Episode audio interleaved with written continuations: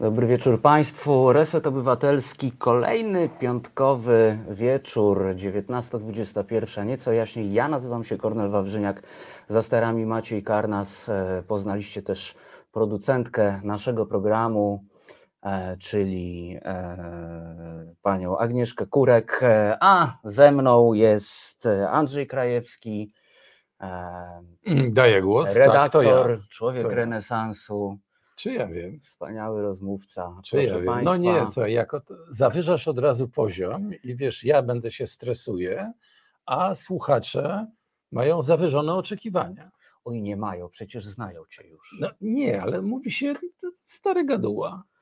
I no od razu jest lepiej. Proszę Państwa, stary gaduła Andrzej Krajewski z nami, znawca telewizji, człowiek, który ogląda dla Państwa, żebyście wy nie musieli, z ogromnym poświęceniem ogląda. A ty wiesz, że dzisiaj wirtualne media nawet mnie doceniły. Był kawałek wirtualnych na temat, tak, i no nie, no tam coś powiedziałem, oni coś napisali i właściwie temat był ten sam, bo jaki mamy temat?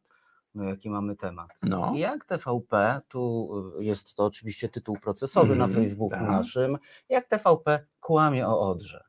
O właśnie, dokładnie o tym było też. I nie ganię ciebie, czyli dobry temat. Nie, nie ganię ciebie, ale ja myślałem, że to jakiś było Jungtim. Nie umawiałeś się z nimi? Nie umawiałem się. Wiesz co, ja mam niestety taki problem, że ja mam program w piątek. Więc na przykład słyszę, że ktoś coś tam opublikował. No jakbym miał program w środę, tak jak że w nie bywało, to może bywałbym pierwszy. W piątek jest dosyć trudno. No tak.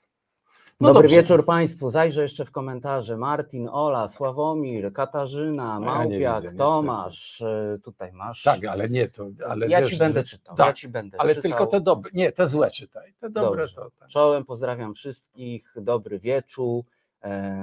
Tomasz pisze, święty męczennik. Nie, tu po środku to jest. Tak, jak widzisz, no to super. Tak. Dziękuję za naukowe podejście gościowi. Pamiętam rozmowę o propagandzie TVP oraz rosyjskiej. Ważny temat dla nas, żebyśmy nie skończyli jak rosyjskie społeczeństwo popierające wojnę. I właśnie dlatego, proszę Państwa, w Resecie Obywatelskim dzisiaj z nami jest właśnie Andrzej Krajewski i będziemy rozmawiać o tym, co w tym TVP. Ponieważ o wiadomościach na sucho się nie da, to ja proponuję, żebyśmy, nie, woda jest, ale to tak na sucho, to w przenośni, to zobaczmy wczorajsze wiadomości. Czyli tak od razu zaczyna. Tak, proponuję od razu, bo wtedy słuchacze, widzowie zobaczą i będą wiedzieli, o czym mówimy. Taki mood Państwa wprowadzimy, także poprosimy Macieju o W próbkach wody pobranych z Odry wykryto znaczące ilości inwazyjnych mikroorganizmów, tak zwanych złotych alg. Nie, to są wiadomości z przyszłości. Polska gospodarka ma się dobrze pomimo wojny i kryzysu energetycznego. Dobre wieści z nad Odry. Wszystkie ujęcia wody są bezpieczne, woda pitna jest bezpieczna. Srebro czy złoto? Polacy z medalami na Mistrzostwach Europy w Monachium. To rozumiem i tak powinno być codziennie. Lądowego potwierdzili obecność w wodzie z Odry złotych alg, mikroorganizmów, których zakwit może spowodować pojawianie się toksyn śmiertelnych dla ryb. Wspólna, intensywna praca państwowych służb i dobre wieści z nad Odry. Udało nam się przerwać ten łańcuch wtórnego zakażania. Tak wyglądała katastrofa ekologiczna na Bugu w 2009 roku. Państwowe służby zarządów Donalda Tuska zapewniały, że to naturalne zjawisko. Kłamstwo rtęci w Odrze stało się orężem polityków opozycji w ataku na polski rząd i nasze strategiczne inwestycje. PiS jest jak rtęć.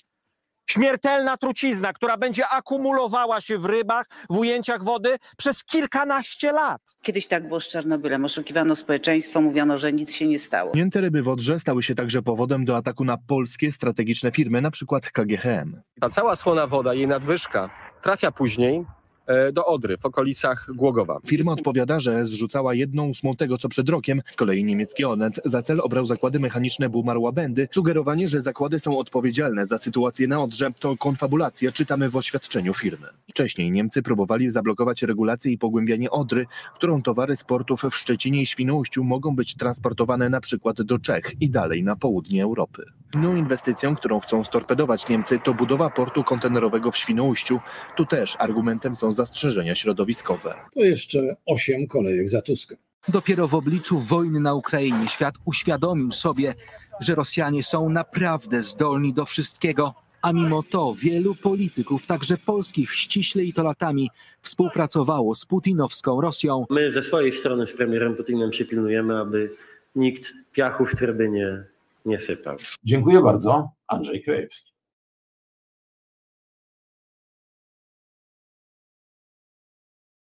Dla tych, którzy nas słuchają, siedziałem z rozdziawioną gębą i próbowałem to podtrzymywać takim ruchem, żeby nie była rozdziawiona tak bardziej.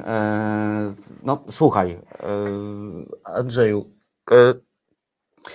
Poczekaj. Może ja cię przepytam. Dobrze, tak. to przepytam. Więc popatrz. Więc to jest tak, że w ogóle to polityczne złoto się znalazło, czyli złote algi. No i te algi, to one narobiły te ryby, załatwiły. Skąd biorą się algi, to wiadomości tego nie wyjaśniają jak na razie, ale w każdym razie algi to nie są żadne ścieki. To nie jest tak, że ktoś tam coś zrzucił. Nie, to po prostu przyroda.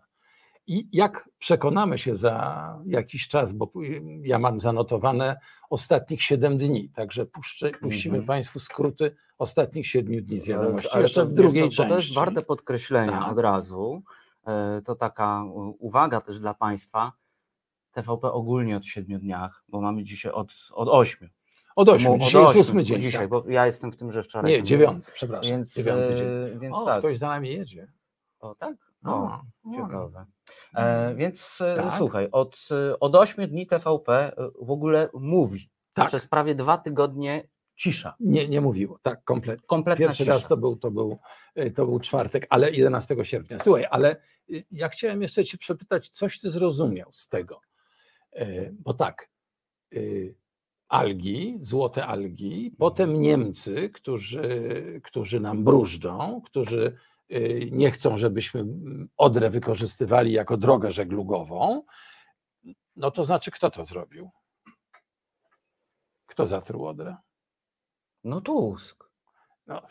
Słuchaj, on nawet dzisiaj w Krośnie Odrzańskim, tuż przed naszym spotkaniem było spotkanie z Tuskiem w Krośnie Odrzańskim, on nawet powiedział, że w zasadzie telewizja narodowa, bo tak się teraz ładnie mówi na były media publiczne, że telewizja narodowa w zasadzie powiedziała, że on dostał od Niemców to wiaderko i on z tym wiaderkiem tej trucizny gdzieś tam w górze Odry ją spuścił. Wiesz, zauważ, że to jest taka narracja, która obciąża oczywiście Tuska, ale przede wszystkim Niemców. Bo to Niemcy, w ich interesie było, żeby ta Odra została zatruta, bo w ten sposób nie można będzie wykorzystać jej jako drogi wodnej. To w ogóle jest sprzeczne z interesem Niemców, żeby ta Odra jakoś tam nam służyła. Ja, oglądając te wczorajsze wiadomości, montując to, dokładnie do takich wniosków doszedłem i myślę, że taka była intencja. Wiesz, ja w ogóle zadzwoniłem do ciebie po obejrzeniu wczoraj w naszym biurze resetowym, bo tam jest telewizja, ja na przykład w domu nie mam. Nie robię z siebie bohatera, po prostu nie mam, bo nie mam, tak wyszło. Więc pomyślałem sobie tak, jak ja wczoraj usłyszałem w TVP Info, że Niemcom to w ogóle na tej Odrze nie zależy, oni czekają, aż ona zdechnie, tak. Mówię to ciepło, jest to. Ciepło. Zadzwonię do Krajewskiego i zapytam się, co w tej telewizji było przez ostatni tydzień słychać. Bo skoro mówią, tak. Wczoraj mówiłem tak, sobie dzisiaj, tak, skoro wczoraj mówili o tym, że to przecież Niemcom nie zależy, to mówię, pewnie coś już chodzą słuchy, że Niemcy zatruli Odrę. Tak. Więc rzeczywiście chodzą słuchy, ale tam jest jeszcze taki drobiazg ciekawy, mianowicie te toasty za Tuska, kolejki za Tuska. Czy wiesz, skąd to się wzięło? Musisz mi powiedzieć. I Państwu, to jest najważniejsze. Państwu przede wszystkim. Tak. Więc to gdzieś tak, kilka dni temu pojawił się taki piękny wpis na Facebooku, już nie pamiętam kogo, że jest nowa gra towarzyska. Siadamy, 19:30, zaopatrujemy się w butelkę, w kieliszki i za każdym razem, jak padnie Tusk, pijemy 50. Wygrywa ten, kto dotrwa do wiadomości sportowych. Próbowałeś? Przemilczą, ale liczyłem. Dotychczas rekord 13 kolejek. Ponad pół litra wódki. Ponad pół litra, 650. 650. No, nie, powiem, w tych warunkach pogodowych trudno jest, ale zimą może podejmę wyzwanie. Tylko, że byłoby 0,7. Tylko, że zimą to może być znacznie więcej, bo im bliżej kampanii wyborczej, tym... Wiesz, poza tym wskaźnik... Trzaskowski znowu wyjedzie w zimę będzie Trzaskowski wyjechał. Trzaskowski może. No więc w każdym razie, jak to właśnie był kolejny dzień, kiedy kolejki za Tuska liczyłem, a to jest w ogóle ciekawe. Więc to nie jest tak, że ja muszę słuchać bardzo uważnie i sobie notować Tusk. Otóż wyobraź sobie, że jest praca społeczna, ktoś na Facebooku, jest taka strona, gdzie zaraz po nadaniu wiadomości pojawia się dokładny zapis słowny,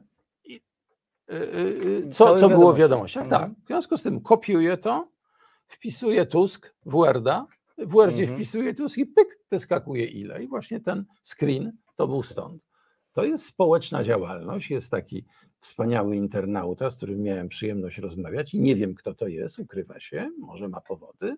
On z kolei bardzo dokładnie liczy, jakie pojawiają się obrazki, ile razy i od niego pochodzą te świetne dane na temat wiadomości, że na przykład Tuska powtórzyli tam 115 raz te jego Danke schön, prawda, i tam für Deutschland, te wszystkie rzeczy. On ma jakiś wspaniały sposób, te screeny liczy, automat podaje flash na Twitterze. Naprawdę warto, więc też nieraz korzystam, a nawet koresponduję z nimi, jeśli mi coś jest potrzebne, bardzo chętnie wynajduję, pomaga, także składam wielkie podziękowania, a nuż nas słucha, to myślę, że będzie mu miło. Damian Barczuk pisze na naszym czacie, tak jakoś chyba muszę spytać, ten program jest satyryczny. Tematem dzisiaj, Damianie, są wiadomości i to, co się w nich dzieje, wiadomości TVP, czyli narodowe w tym momencie, więc możemy brzmieć trochę na program satyryczny, ale jest on całkiem serio. To jest mój sposób, żeby to znieść. Wiesz, to jest tak zwany... Na poważnie bym nie dał, rady. Tak, więc naśmiewając się, jestem w stanie to oglądać, bo właśnie myślę, mam jakby w głowie taki układ, co tutaj wyśmiać, co pokazać, że to przecież bzdura to, co oni mówią, że to jest straszne, ale powiem ci, że w tych kawałkach tam raz byłem już kompletnie nie do śmiechu, ale to do tego dojdziemy. Ty jeszcze wczoraj, jak mnie zapraszałeś, to musimy ujawnić jakieś kuchnie, tak, ale ta kuchnia dzisiaj jest również właśnie w wirtualnych mediach, bo dokładnie to samo, dlatego myślałem, że to jest zmowa, a nie kuchnia. Ale nie, jesteś niezależny, to nie jest zmowa, to jest kuchnia, a kuchnia była taka, że spytałeś mnie, czy ja widzę zmiany w podejściu wiadomości do katastrofy na Odrze. I tak, widzę pewne zmiany. Na pewno była dynamiczna zmiana, czyli przed 11 nikt nic nie mówił, a 11 zaczęto. 11 to było 57 sekund, obejrzymy to niedługo, to tak króciuteńko, tak tam 16 minuta, tak chyłkiem, prawda? I przez parę dni było chyłkiem, potem już zaczęło być, a to już ten kijek był przedtem, czy się teraz pojawił? To miotła jest. A to mietła jest, środek transportu, tak.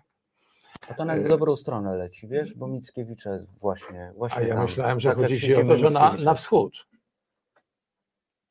W tę stronę to na wschód, nie? Ale to Mickiewicza też jest tam. Tak. Wszystko się zgadza. Dobrze, wszystko się... Prezes leci do domu. Jasne, tak. A może by tak dalej poleciał na ten wschód, całkiem.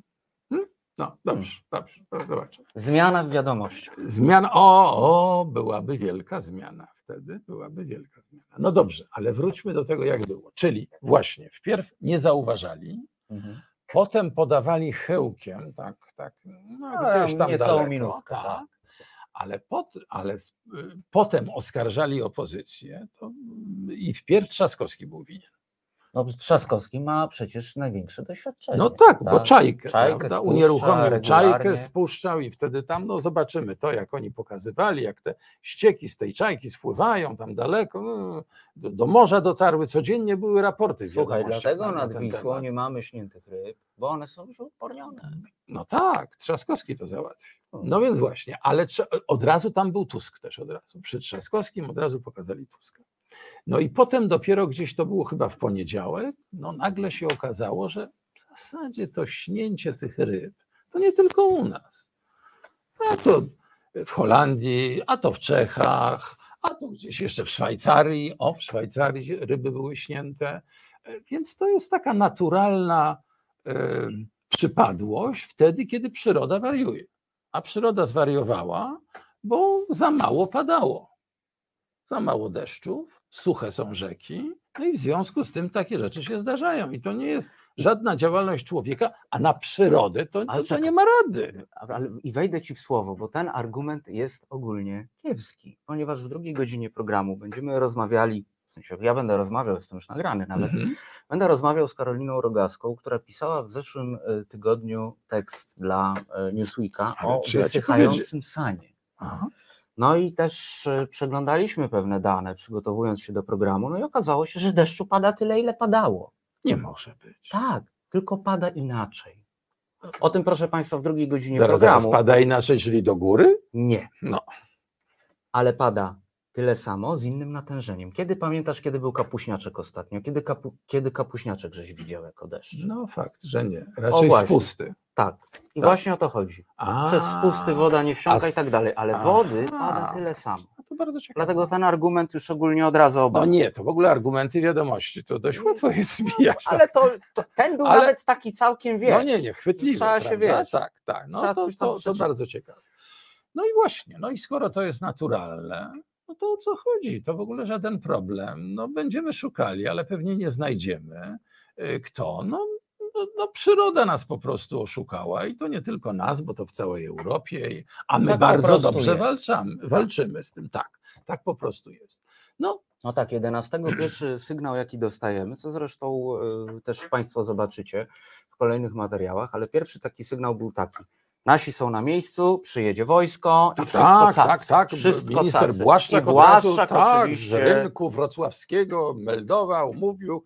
Może zobaczmy to, tylko nie oglądajmy ciągiem, bo boję się, że porazi naszych widzów i słuchaczy. TVP trzeba dawkować? Tak, trzeba dawkować, czyli taką pierwszą kropelkę poprosimy. No to czyli to będzie... Wiadomość dnia o katastrofie ekologicznej na Odrze w wiadomościach pojawiła się po 15 minutach. Wcześniej były relacja z ucieczki rosyjskich turystów z Krymu. Уезжайте с Крыма из Алушты. Как здесь классно. Obowiązkowa dawka martyrologii narodu polskiego. Polska solidarność z Ukrainą. Pożary we Francji i pomoc polskich strażaków. Pomoc ofiarom katastrofy w Chorwacji. I wreszcie jako szósty temat te 54 sekundy. Tysiące śniętych ryb, brudna woda i smród. Tak od kilkunastu dni wygląda Odra. Skażona Odra jest groźna, alarmują ekolodzy. Prokuratura bada, jak do tego doszło, a wojsko zabezpieczy rejon. Wolontariusze wybrali z rzeki, szanowni państwo, co najmniej 10 ton martwych ryb. 10 ton. To pokazuje, że mamy skalę. Mamy do czynienia z gigantyczną i bulwersującą katastrofą ekologiczną. Dziś żołnierze są gotowi do tego, żeby wspierać służby odpowiedzialne właśnie za bezpieczeństwo na Odrze, za oczyszczenie Odry, żeby wspierać w taki sposób, jaki będzie konieczny. Najprawdopodobniej ktoś zatruł rzekę. Źródło zanieczyszczenia mogło pochodzić z zakładów lub oczyszczalni. Dochodzenie w tej sprawie wszczęła już prokuratura. Trwają badania, jaka konkretnie substancja mogła zatruć wodę w Odrze. Będzie to wiadome w ciągu tygodnia.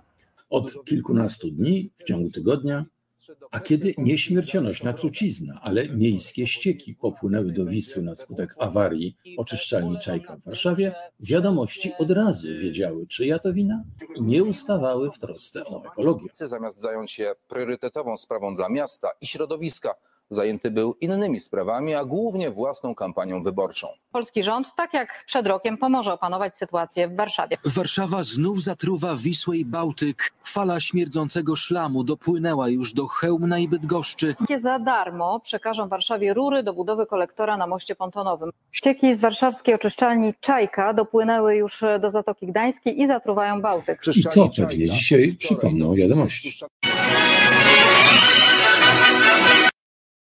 Dziennik telewizyjny za chwilę. To był pierwszy dzień, to był czwartek 11 sierpnia. To wszystko, co zmontowałem z tego. No i właśnie, i muszę... No, dobra, skromny to ja nie jestem. Mów do mnie prorok. Proroku, tak. Oświeć mnie. Ponieważ... Jesteśmy w programie Nieco Jaśnie, więc Nieco Jaśnie nas. Więc oświecam. To, co ja w czwartek pokazałem z Trzaskowskiego, Czajki i tak dalej, spełniło się absolutnie w piątek. Oni w czwartek jeszcze może nie znaleźli, a ja miałem to wszystko zanotowane, w związku z tym ciach puściłem i w piątek poszli moim tropem. To zobaczmy teraz następny dzień, piątek 12 sierpnia.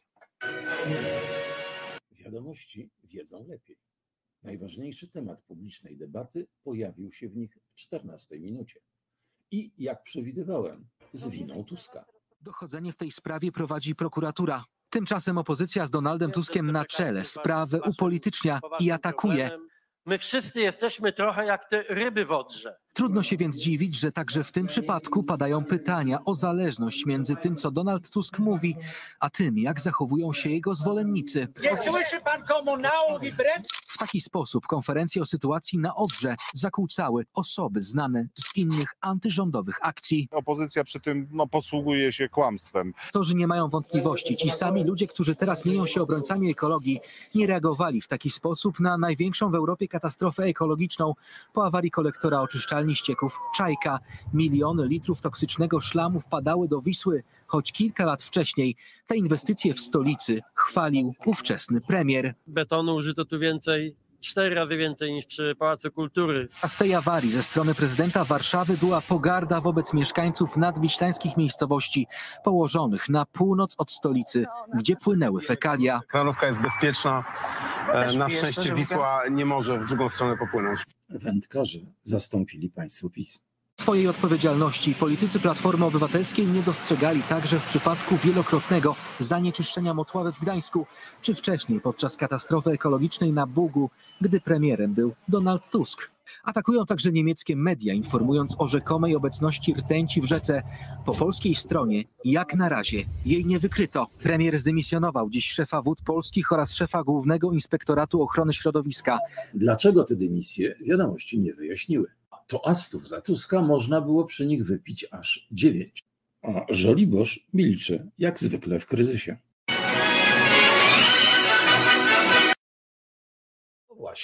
No właśnie, czyli... Zaczyna się coś dziać. Słuchaj, ale od razu dostajesz komunikat. Sytuacja opanowana. No, tu głowy poleciały, tak, nasi głowy poleciały, są na miejscu, wiceminister Błaszczak, tak. Wszystko jest git. Dzisiaj Tusk powiedział bardzo ciekawą rzecz. Mianowicie Tusk, no może nie Tusk, w każdym razie na tym spotkaniu Tuska padło tego typu stwierdzenie. Otóż można było znacznie lepiej wykorzystać wojsko. Nie tylko do zbierania ryb, ponieważ wojsko ma również swoje laboratoria. Wojska chemiczne mają bardzo dobre przenośne laboratoria. I gdyby władza naprawdę chciała szybko dowiedzieć się, kto zatruł, to te laboratoria mogły przyjechać nad rzekę, pobrać próbki i je zanalizować.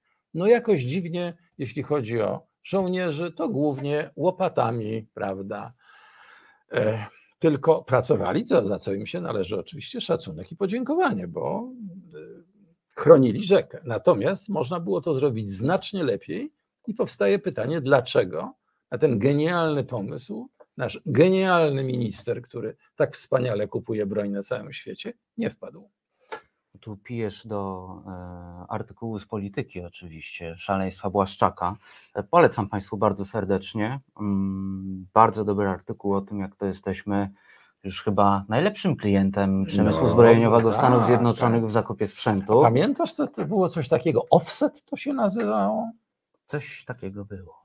Reset, offset, to powinniśmy wiedzieć, prawda? Były takie straszne awantury, że jest niewyżet, offset, żeśmy tam te F-16 kupowali i przy tym był ogromny program offsetowy, a już przy F-35 nie. To może przypomnijmy młodszym słuchaczom, że offset to jest coś takiego, że przy dużych kontraktach zbrojeniowych jest normalną praktyką, że część tego kontraktu jest wykonywana w ten sposób, że w zakładach przemysłowych tego, który kupuje, zamawia się części, no tak można powiedzieć, część tego uzbrojenia, tych samolotów, prawda, cokolwiek to jest, i w ten sposób nowoczesne technologie są wdrażane w tych zakładach i przemysł zbrojeniowy to jest pewnego rodzaju kompensata dla przemysłu zbrojeniowego kraju, który kupuje, no bo kupuje się z zewnątrz, ale w związku z tym ten przemysł również coś dostaje do roboty,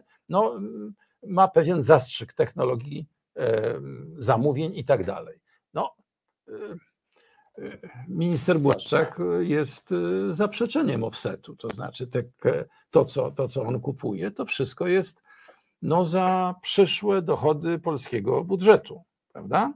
Natomiast przemysł zbrojeniowy, no cicho, nic na tym nie korzysta. Warto o tym pamiętać i mówić. No to co, to może zajrzyjmy na kolejny dzień, co się działo w wiadomościach. To była sobota. I tu troszkę inaczej to zmontowałem. Katastrofa ekologiczna na Odrze nadal fruuje wiadomości. Po opisie tragicznego wypadku tramwajowego w Warszawie, obchodach święta Wojska Polskiego, walki z pożarami polskich strażaków we Francji oraz walk w Ukrainie. Za to Donald Tusk był tu aż 10 razy.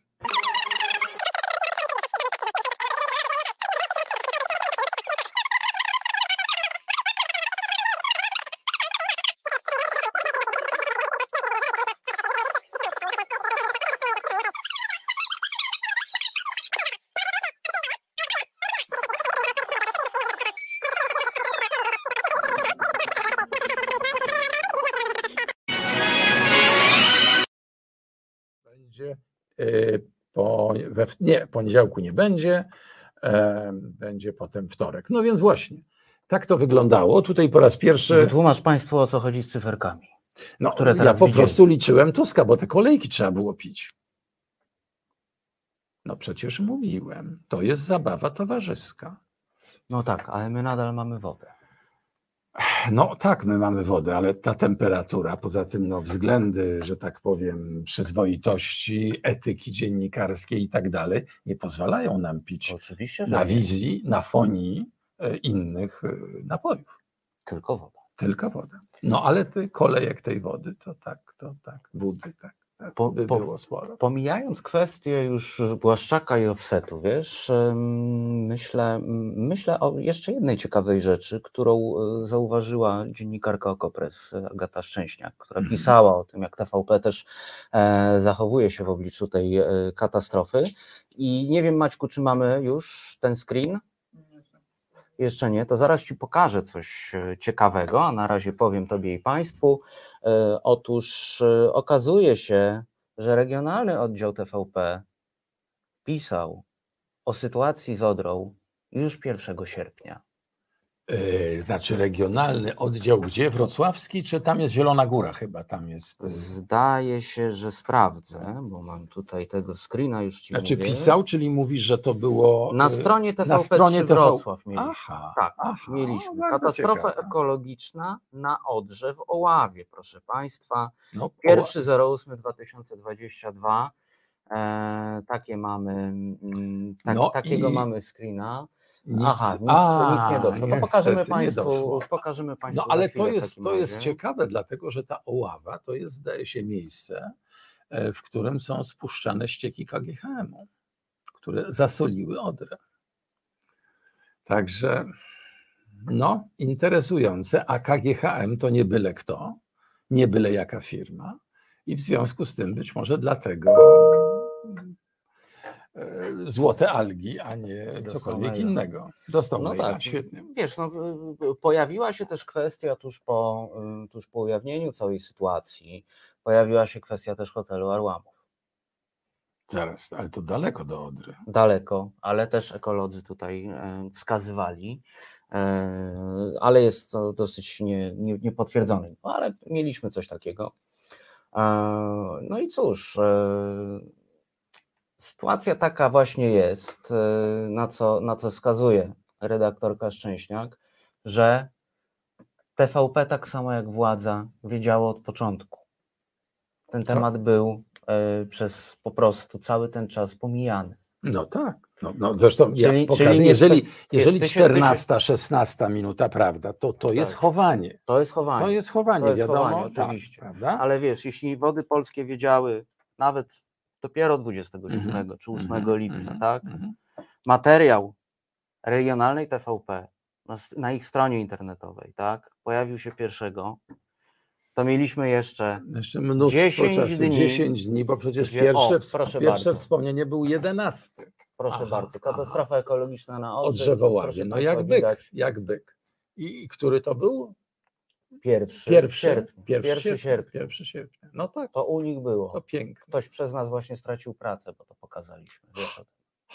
No ale pani redaktor jak napisała, to już też. Także myślę, że jesteśmy tutaj tylko wspólnikami. Spokojnie. No dobrze, to zobaczmy, co dalej się działo.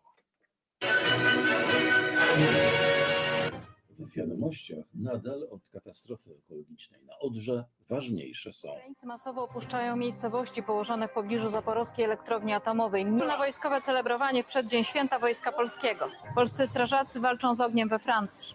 Z całej Polski na Wielkie Maryjne Święto pielgrzymi docierają na Jasną Górę. Dopiero w 16 minucie pojawia się skażenie Odry, ale także w wersji krzepiącej. Kolejne badania wody w Odrze wykluczyły jako powód śnięcia ryb metale ciężkie, w tym rtęć. Badania są prowadzone w województwie zachodniopomorskim, lubuskim i dolnośląskim. Przede wszystkim usunięcie martwych ryb i szybkie doprowadzenie rzeki do pierwotnego stanu.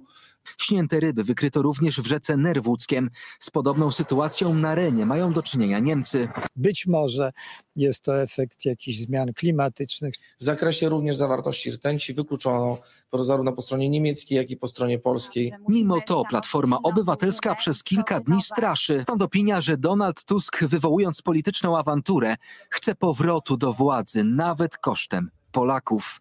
Tuska w tych wiadomościach było jeszcze więcej.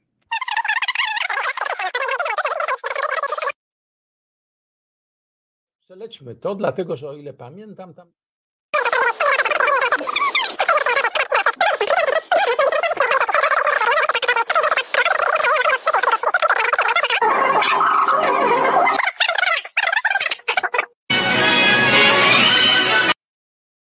Niedziela. To była niedziela, tak. No i jak widzimy, ciągle jest odsuwanie tej wiadomości, znowu 16 minuta, prawda? Taki pozytywny wydźwięk, bo to już pod lupą służb, to już się dzieje, prawda?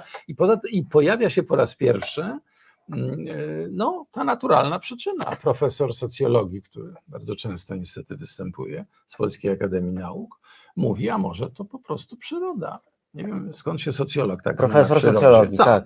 Podkreślam to. Profesor socjologii. Tak, ale to powiedziałbym profesor dyżurny, tak bym nazwał. Po prostu. Tak, profesor dyżurny. Mówi o tym. No, poza tym pojawiają się właśnie te informacje, że i w Niemczech, prawda, jeszcze w innych krajach, w Czechach, i one będą się codziennie powtarzały. I w związku z tym ta narracja już zaczyna iść w te strony, przyroda oszalała. No niestety, taką mamy przyrodę. I nic na to nie jesteśmy w stanie poradzić. To jest nie tylko w Polsce, to jest również gdzie indziej, a my działamy pod lupą służb, prawda? Zajmują się tym nasze służby.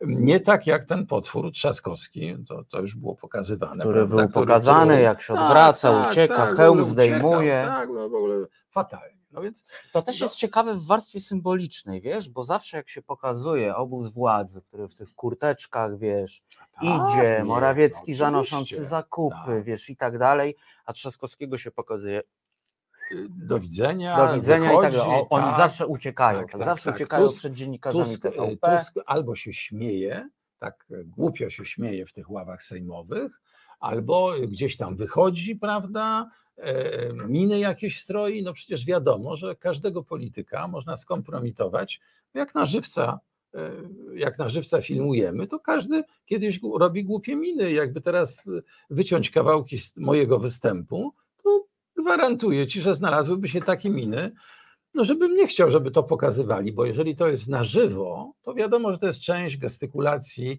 jakiegoś wyrazu twarzy. Oczywiście. Natomiast słuchaj, ja mam ogólnie jakąś taką zdolność, że zawsze jak wciskam pauzę, kiedy oglądam film, to zawsze kogoś złapię, nawet w filmie, to jest naprawdę przedziwną miną. Tak, tak.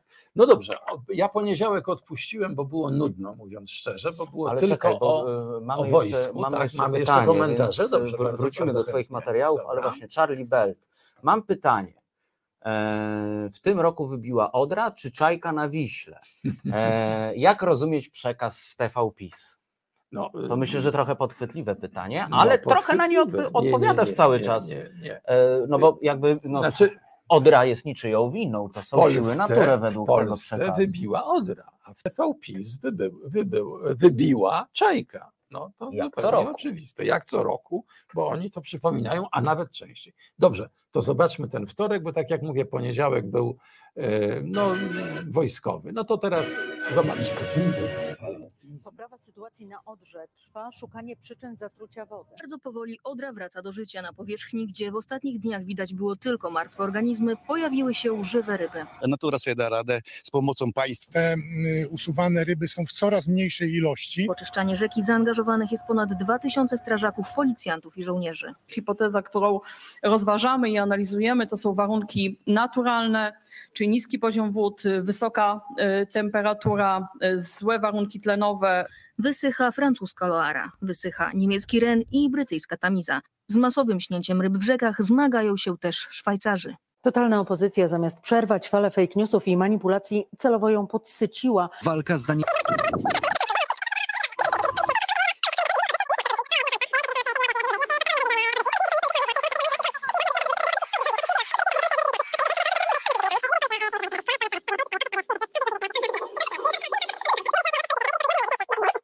Matka Boża w czasie najbardziej zagorzałych walk 2 razy ukazała się nad polem bitwy. Jeńcy rosyjscy mówili o widzeniu postaci, która broniła im dostępu do Warszawy, wywołując popłoch w szeregach bolszewickiej armii. Jesteśmy telewizją polską, obowiązki mamy polskie. Takim obowiązkiem jest czcić i hołdować wojsku polskiemu w dniu jego święta. No jak panu się podoba boska interwencja w 2020 roku? Słuchaj. Ten kraj ogólnie ma króla Jezusa i jest zawierzony Maryi. No dobrze, ale w takim razie, a nie mogła teraz interweniować? Ale co wiesz, co ta interwencja nie zależy od tego, kiedy Krajewskiemu się chce, żeby interweniował. No ale to, przepraszam, ale to nie w sprawie Krajewskiego miałaby Matka Boska z całym szacunkiem interweniować, tylko w sprawie wielkiej katastrofy na Odrze. No ale słuchaj, Bóg Polaków tak doświadcza. Żeby wyszli z tego mocniejsi. No co ty nie wiesz? Aha, no aż taki to ja nie jestem. No w każdym razie wydało mi się interesujące i dlatego z tego poniedziałku zamieściłem to, bo tak mówiąc szczerze, jak to zobaczyłem, to spadłem. No dziwię ci się, widziałeś jaką miałem minę. Tak, bo rok 2020, no wiadomo, zwycięstwo, prawda, nad bolszewikami i tak dalej, ale że to nam Matka Boska załatwiła i że to w głównym programie pani Cholecka mówi bez zmrużenia oka, podaje jako prawdę objawioną, tutaj akurat to słowo wyjątkowo pasuje, no to muszę ci powiedzieć, że uznałem, że to jest warte odnotowania. Zdecydowanie jest warte odnotowania. Dobrze, to zobaczmy, co było warte odnotowania w środę. Katastrofa ekologiczna już opanowana, bo to przyroda była winna. Rybacy nie mają wątpliwości. Sytuacja na Odrze szybko się poprawia. Znaleźć przyczynę, jeżeli występuje to śnięcie z przyczyn naturalnych, niskiego poziomu i czynników związanych bardziej z działalnością przyrody. Za mało padało. Ale jest nowy kłopot. Najważniejszy widz wreszcie zabrał głos, ale o Odrze nie powiedział ani słowa. Trzeba jakoś to ograć. To zawiniemy go w Tuska. Pana premiera Donalda Tuska zlikwidowano przez ostatnie 4 lata ponad 2000 polskich szkół. To jest...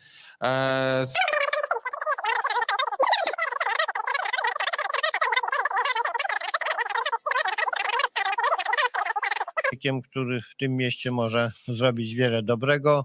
Ma doświadczenie biznesowe, doświadczenie polityczne, czyli wszystko, co jest potrzebne, żeby dobrze wypełniać funkcję prezydenta 100-tysięcznego miasta.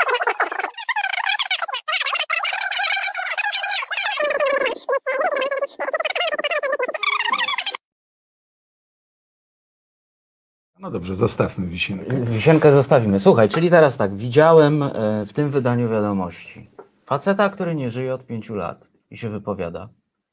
I powiem ci, że mało co, i tu już muszę porzucić ironiczny ton satyryczny, mało co mnie tak wkurzyło, jak właśnie to. Mhm. Bo to nie jest tak, że to jest przypadkowy facet. To jest facet, który umierał na naszych oczach. Bo Tomasz Kalita, rzecznik, pamiętasz, tak. Rak wychudzony, pamiętam. Walczył z tym. Naprawdę to było wzruszające, poruszające. Ten człowiek no, umierał, stosunkowo młody człowiek, umierał na naszych oczach. I trzeba być świnią, nie potrafię tego wyrazić, ale po prostu obrzydliwym człowiekiem, żeby używać w sposób tak instrumentalny jego wypowiedzi, mało sensownej zresztą, bo przecież to nie Tusk te szkoły likwidował, to bzdura, to samorządy, były to inne, no ale dobrze mówił, to rzeczywiście. Używanie tego swobodnie, ówczesny rzecznik, prawda? Ten człowiek po prostu nie może się już odwinąć. Nie może się odwinąć, nie da się, od 5 lat nie żyje i robi się coś takiego. To jest już na poziomie redakcyjnym, nawet jak oni robią tę propagandę, to jest tak słabe, tak obrzydliwe. No oczywiście, cóż tu wymagać od propagandy, prawda? Propaganda jest propagandą, ale no jest ale to straszne. Może być bardziej strawna. Ale może być bardziej strawna, może być robiona. No. Masz absolutną rację. Po prostu także to było, tak, ulało mi się. Tam mi się naprawdę ulało i dlatego, wiesz, no, zamieściłem to. Właśnie mówiłem ci, że w wirtualnych mediach też o tym powiedziałem, bo dziennikarz zadzwonił i to się znalazło. To było dla mnie wyjątkowo obrzydliwe. To jest taki moment, w którym rzeczywiście już człowiek musi się napić, bo już nie ma siły, żeby to normalnie znieść. No niestety. To może zobaczmy jeszcze, jak z czasem stoimy. Jeszcze mamy czasem, troszkę dobrze, czasu. Obejrzyjmy jeszcze tak. Trochę. Maciek szuka filmu, to jeszcze Państwa zabawimy rozmową. Dobrze. W takim razie... To ja bym jeszcze powiedział o wędkarzach. Wiesz? Właśnie, bo po pierwsze, mieliśmy wędkarzy, którzy zgłaszali sprawy już pod koniec lipca. Po drugie, no oczywiście znalazł się specjalista, taki wiadomo, rybak, który tam był od zawsze, który opowiadał, że wszystko jest przecież spokojnie. Tak. Tak. Wszystko jest spoko, już jakby wiadomo, cytat z Parku Jurajskiego, natura zawsze znajdzie sposób, bo to jest mniej więcej ten poziom naukowy całego wywodu. Tak. Jest to też niesamowicie, jest to niesamowite w pewnym względzie, wiesz, bo to jest też, mam wrażenie, znajomość odbiorcy, tak?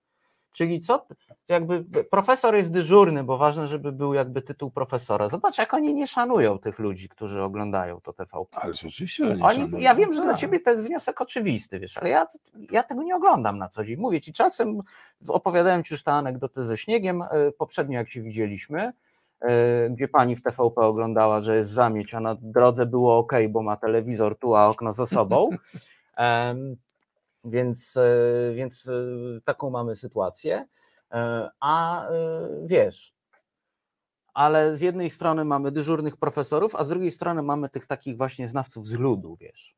Przepraszam za to określenie, lepszego po prostu nie znajduję, ale tak zwany, chłop tam zawsze łowił ryby i on mówi, że już zaczynają ruszać ogonami, wszystko jest w porządku. Ale głos ludu jest w ogóle bardzo często używany przez wiadomości, dlatego że oni nawet niedaleko, bo oni tutaj idą przed, wiesz, dawna Marchlewskiego, przed Halę i tam odpytują ludzi i dostają dokładnie te same odpowiedzi, które suflowali dzień czy dwa temu.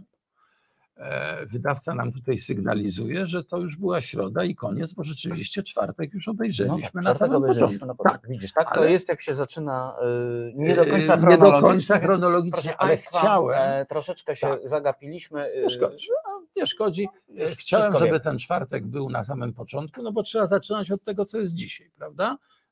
A potem dopiero pokazujemy, co było dalej. Ale ponieważ to dzisiaj, to było tak naprawdę wczoraj, bo to w tej chwili trwają wiadomości, to zamiast tego porozmawiajmy sobie trochę właśnie o wędkarzach troszkę inaczej i o wnioskach, które bardzo jestem ciekaw, czy wiadomości w jakikolwiek sposób wykorzystają, a czy teraz ci powiem, wykorzystają, ale w jakikolwiek sposób wykorzystają takie bardzo ciekawe spotkanie Tuska, które było dzisiaj w Krośnie Odrzańskim, miasto, które ma Odrę. Czyli będziesz nam prorokował teraz.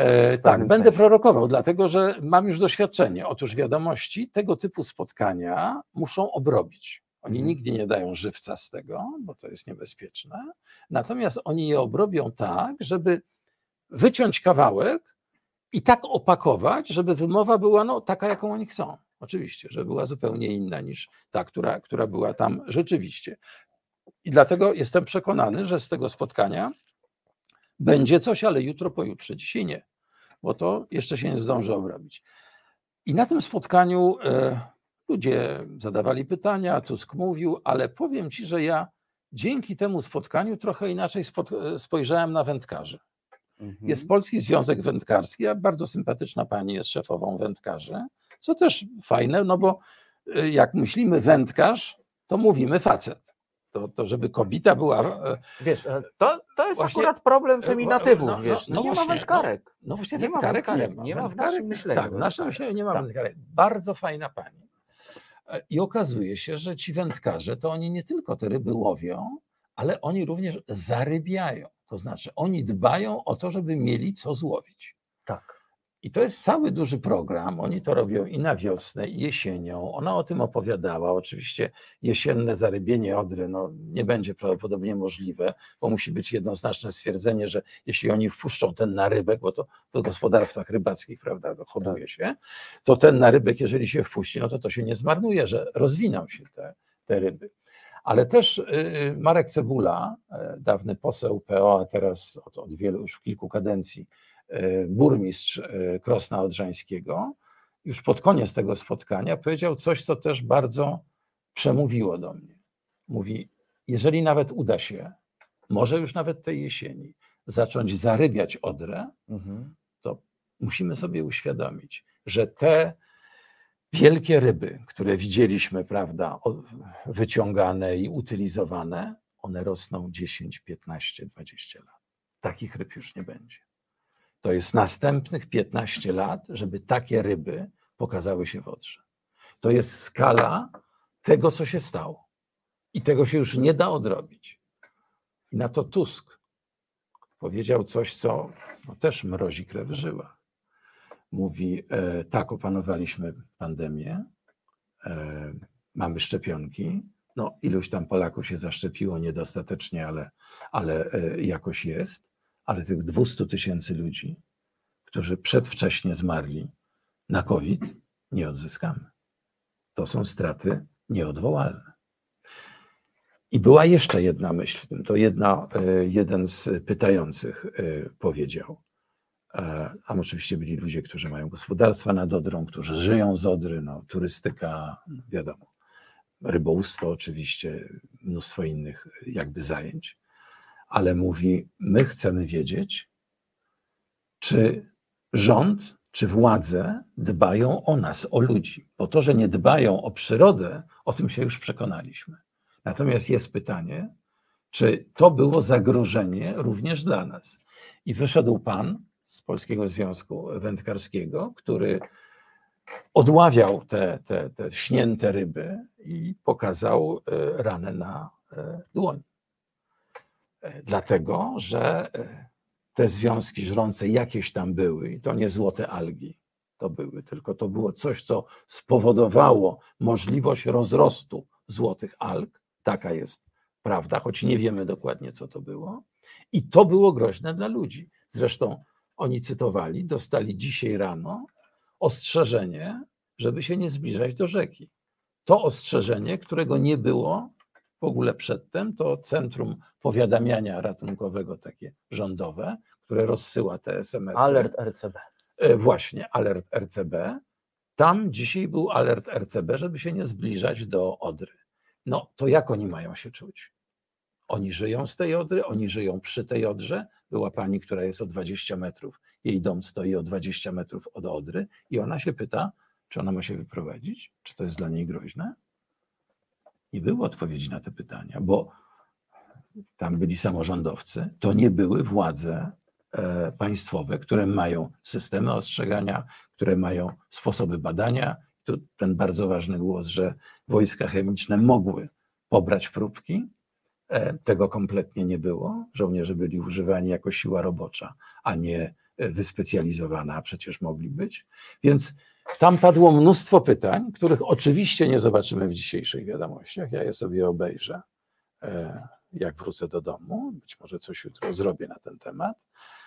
Ale generalnie powiedziałbym tak, że ten tydzień w wiadomościach pokazał z jednej strony, jak się propagandowo unika tematu, a potem zagaduje temat, ale z drugiej strony, jak się patrzyło nie tylko na wiadomości, ale po prostu na to, co się działo, to nie tylko ryby w Odrze gniły, to państwo gniło. To państwo jest po prostu, wygląda tak jak te ryby w Odrze. Leży do góry brzuchem. Nie jest w stanie zapewnić bezpieczeństwa swoim obywatelom. I to jest jedna z najsmutniejszych i najgorszych lekcji, ale prawdziwych, która wynika z tej katastrofy. Jest to zatrważające. My jesteśmy po prostu... No to jest... Nie wiem, jak mam to ująć nawet. Znaczy nasuwa mi się pewne określenie, ale jest ono bardzo, bardzo brzydkie. Ale masz rację, że to pokazuje, w jakim jesteśmy miejscu. I to jest bardzo złe. Tragiczne jest to, że my oczywiście mówimy o tym, mamy tego świadomość. Ileś osób w Polsce, ileś milionów ludzi w Polsce wie o tym, ale ci, którzy oglądają te wiadomości, które ja śledzę, to jest mniej więcej te 30% społeczeństwa, które odmawia uznania rzeczywistości, które mówi, ale za Tuska było jeszcze gorzej, wrócą, będzie tak samo jak było, dostaliśmy 500, jesteśmy docenieni, mówi się o tym, jak jesteśmy wspaniali, Niemcy nas zaszczują. A propos, teraz mi się przypomniało też coś bardzo ważnego, co Tusk powiedział. Przecież ta Odra mogłaby być odbudowywana dokładnie za środki z Krajowego Planu Odbudowy. Za te miliardy euro, których nie dostaniemy, dlatego że pan Ziobro nie może się porozumieć z panem Kaczyńskim, a właściwie pan Kaczyński kryje pana Ziobro, prawda, i w sprawie niezależności polskiego sądownictwa. Dokładnie te pieniądze, bo ten plan odbudowy ogromny nacisk kładzie na ekologię właśnie, czyli to idealnie pasuje do tego, żeby te Odrę odbudowywać. No ale tych pieniędzy przy tym rządzie nie będzie. I ci ludzie jakby na to nie zwracają uwagi. Myślę, że gdyby zabrakło dopłat rolniczych, to wtedy by się ruszyli. No ale dopłaty będą. Proszę Państwa, moim i Państwa gościem był redaktor Andrzej Krajewski, który przygotował dzisiaj dla nas masę materiału. Tutaj Marek na naszym czacie YouTube'owym pisał paradoks, że po pierwszy raz propagandę TVP obejrzał w Resecie Obywatelskim. Zapraszam, taki to chichot losu właśnie. Zapraszam na stronę Towarzystwa Dziennikarskiego. Koniecznie, proszę Państwa. Facebooka, gdzie wszystko to można obejrzeć, to co Państwu tutaj pokazywałem w całości. Bo ja skracałem troszkę, to i tak ma na ogół 2 minuty, bo po prostu uważam, że dłużej to się nie da. A ja, proszę Państwa, zapraszam Was na 2. godzinę programu, gdzie będziemy rozmawiali z redaktorką Karoliną Rogalską, znaną Państwu z Porówno w poniedziałki, 17:30–19:00. Będziemy rozmawiali dalej w temacie ekologicznym. Karolina w zeszłym tygodniu była w Bieszczadach nad Sanem, który wysycha, i będziemy mówić o tym, skąd to się po prostu wzięło, czemu ten San wysycha. Dowiecie się też, czy liczymy na emeryturę z ZUS-u. Ja się serdecznie już też żegnam z Wami i do usłyszenia w kolejnym programie Nieco Jaśniej. Kawa w kawiarni kosztuje Cię więcej niż miesięczne wsparcie Resetu. Prosty wybór, prawda? Wejdź na resetobywatelski.pl i kliknij w Obywateluj z nami. A gdyby tak rzucić wszystko, pojechać w Bieszczady nad San? No nie do końca. Znikająca rzeka, proszę Państwa. Naszą gościnią jest redaktorka Karolina Rogalska. Będziemy rozmawiali o suszy. Proszę Państwa, będziemy rozmawiali o suszy. Karolina napisała w zeszłym tygodniu okładkę newsweekową właśnie o znikającym Sanie. Polska bez wody. San jest oczywiście pewnym przykładem tego wszystkiego, o czym będziemy rozmawiać. Dzień dobry, dobry wieczór. Dzień dobry, Karolina. Dobry wieczór i też zachęcam, bo możecie na stronie jeszcze ten tekst dostać, już w papierze niestety nie, ale teraz mamy nową, fajną stronę Newsweeka, więc warto zaglądać. O, to ja też muszę zajrzeć, bo dawno nie byłem na stronie. Ja ostatnio jestem mocno papierowy, ci się przyznam, a potem ci ponarzekam czemu, ale to już takie dobra. Moje, wiesz. No i cóż, rzeka wysycha, zresztą podrzucę Państwu tak zdjęcie autora zaraz podam, jak to wygląda. Rzeka absolutnie wysychająca. Zgrało nam się to jakoś wszystko w czasie. Myśmy się umawiali, proszę Państwa, już w zeszłym tygodniu, że porozmawiamy, kiedy temat był na pierwszej stronie, na pierwszych stronach, jak to się mówi. Po drodze wpadła nam nieszczęsna Odra, to też jest ogromna katastrofa. Ogromna, przecież. Jeszcze jej skutki, jeszcze ze wszystkich, natomiast wszystkich jej skutków pewnie sobie jeszcze nie zdajemy sprawy tego, co się tam wydarzyło. Jeszcze będziemy ją odczuwać długo, więc. A skutki suszy odczuwamy już dziś, bo to są skutki, znaczy już dziś, no, to też trwa. To trwa przynajmniej od 2015 roku, jak przeczytałem zresztą też w tym numerze Newsweeka. Więc rzuciłaś wszystko, pojechałaś w Bieszczady, właśnie zdjęcie Piotr Piwowarski. Zdjęcia są no poruszające też. No, to jest po prostu zbieranina łach. To jest zbieranina łach. Niestety tak to też wygląda na miejscu. Wygląda to dramatycznie, ta rzeka jest rzeczywiście wyschnięta.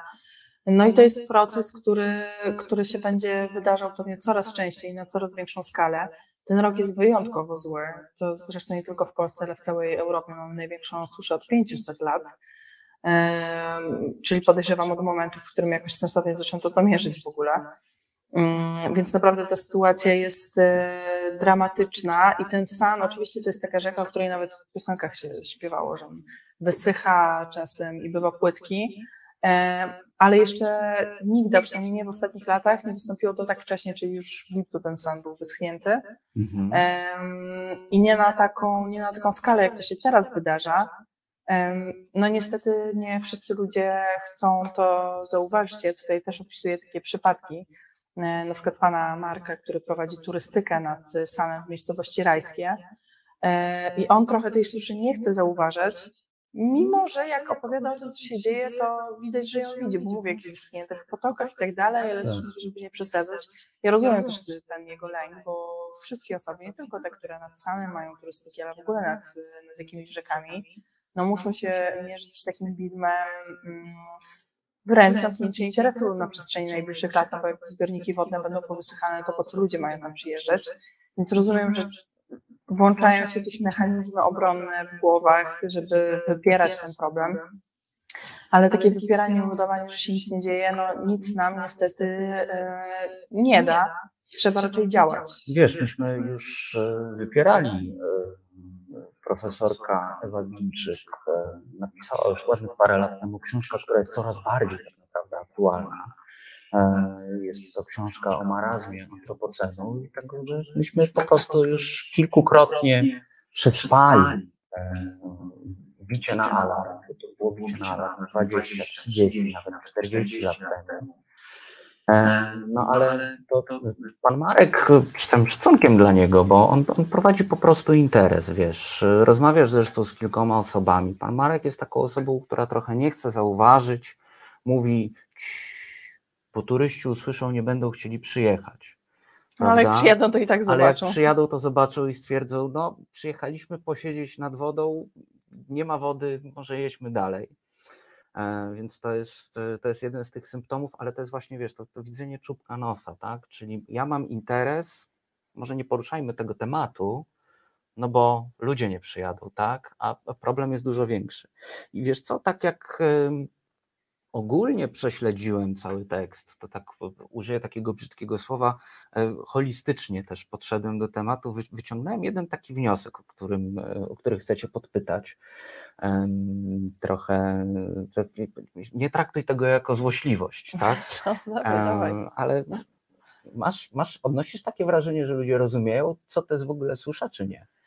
No nie do końca. Szczególnie jak się spojrzy oczywiście na wypowiedzi niektórych polityków, którzy są sławetne, już nie pamiętam którego polityka z PiS-u, który powiedział, że nie ma w ogóle katastrofy klimatycznej i ocieplenia klimatu, bo oni mają na taras u siebie w domu i zmarł, więc dowód.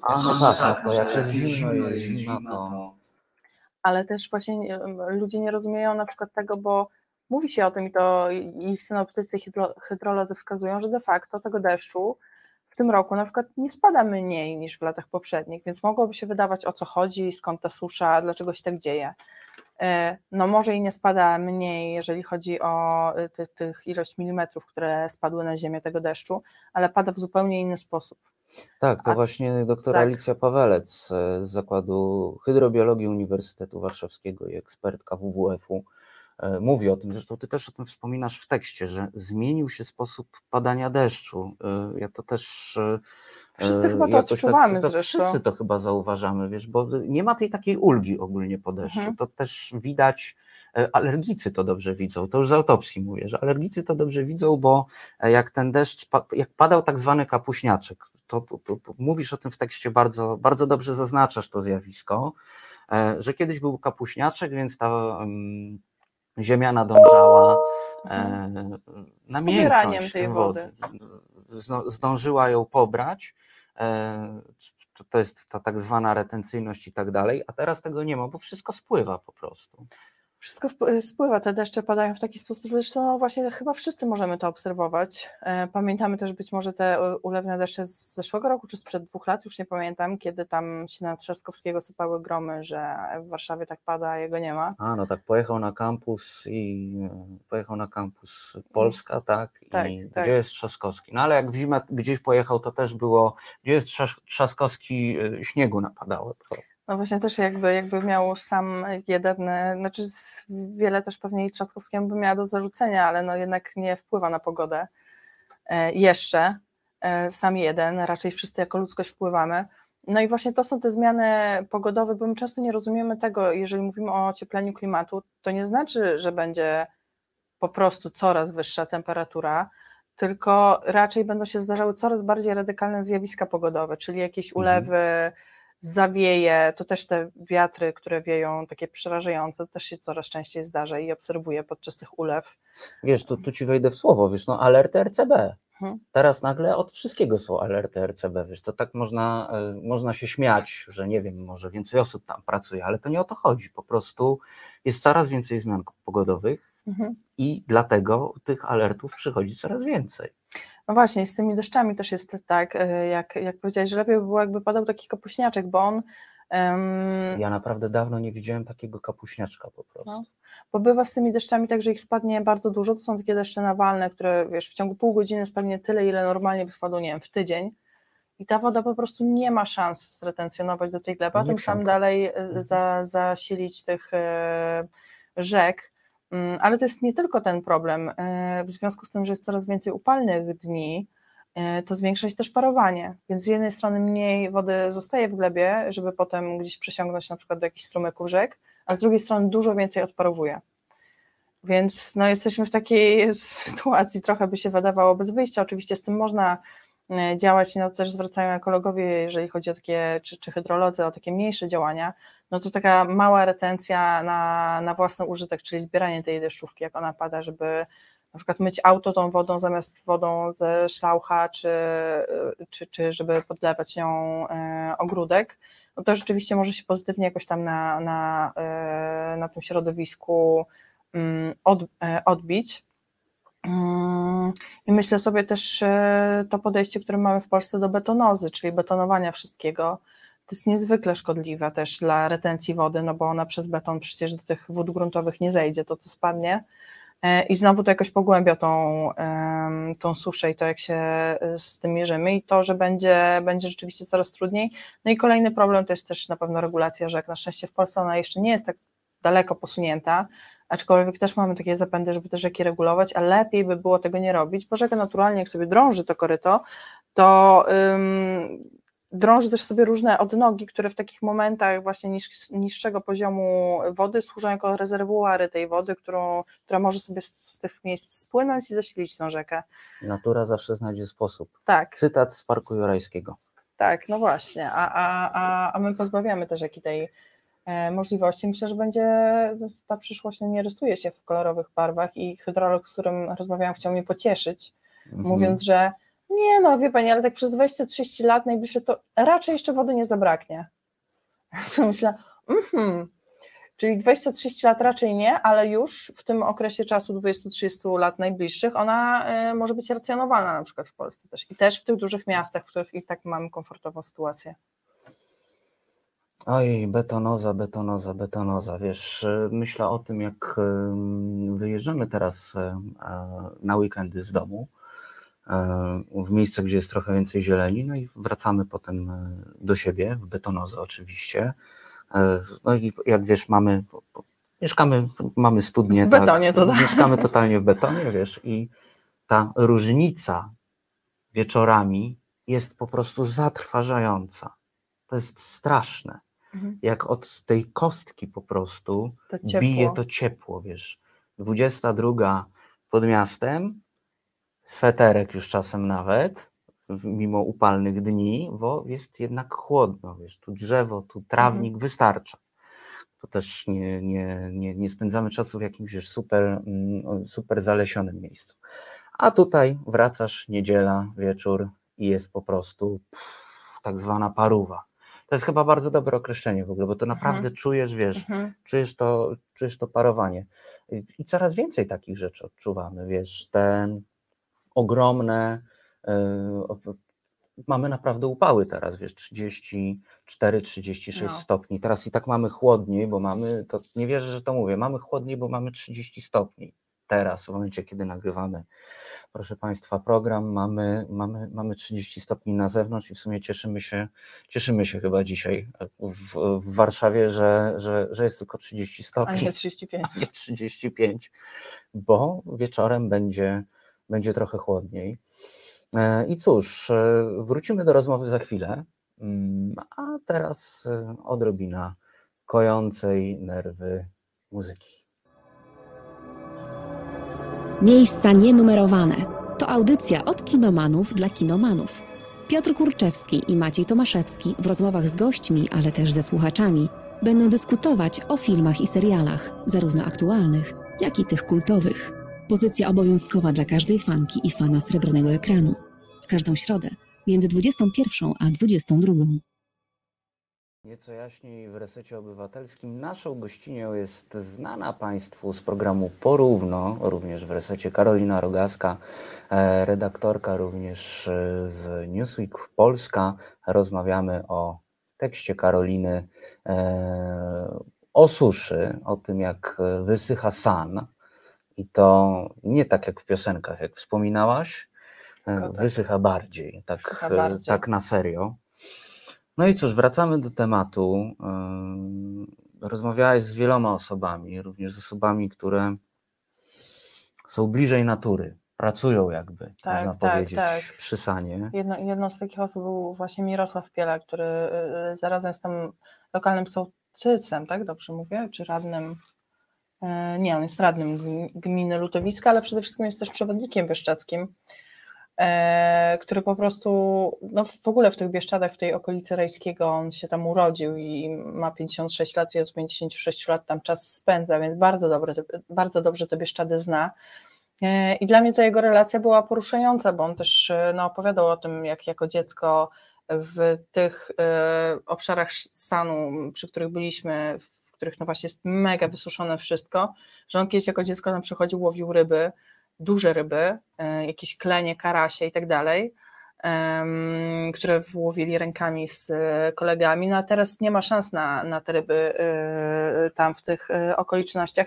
I to jest też ważne, bo my często myślimy o wysychaniu rzek i o znikaniu tej wody tylko i wyłącznie pod takim kątem, że no nie będziemy mieć dostępu na przykład do tej wody pitnej, ale to też przecież oddziałuje na cały ekosystem i to niestety, co się dzieje teraz na świecie, to jest jak taki domek z kart, w którym upadek jednej karty sprawia, że kolejna zaczyna upadać i tak dalej, i tak dalej.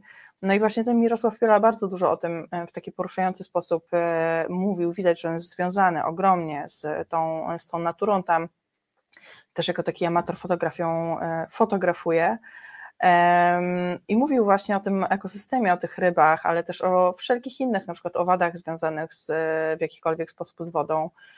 Trochę żartował, że dzięki temu jest też mniej komarów w okolicy Sanu, bo one się wykluwają przy lustrze wody i kiedy są duże wahania tego lustra wody, no to te jajeczka zostają wystawione na działanie promieni UV i nie są w stanie przeżyć. I po komarach.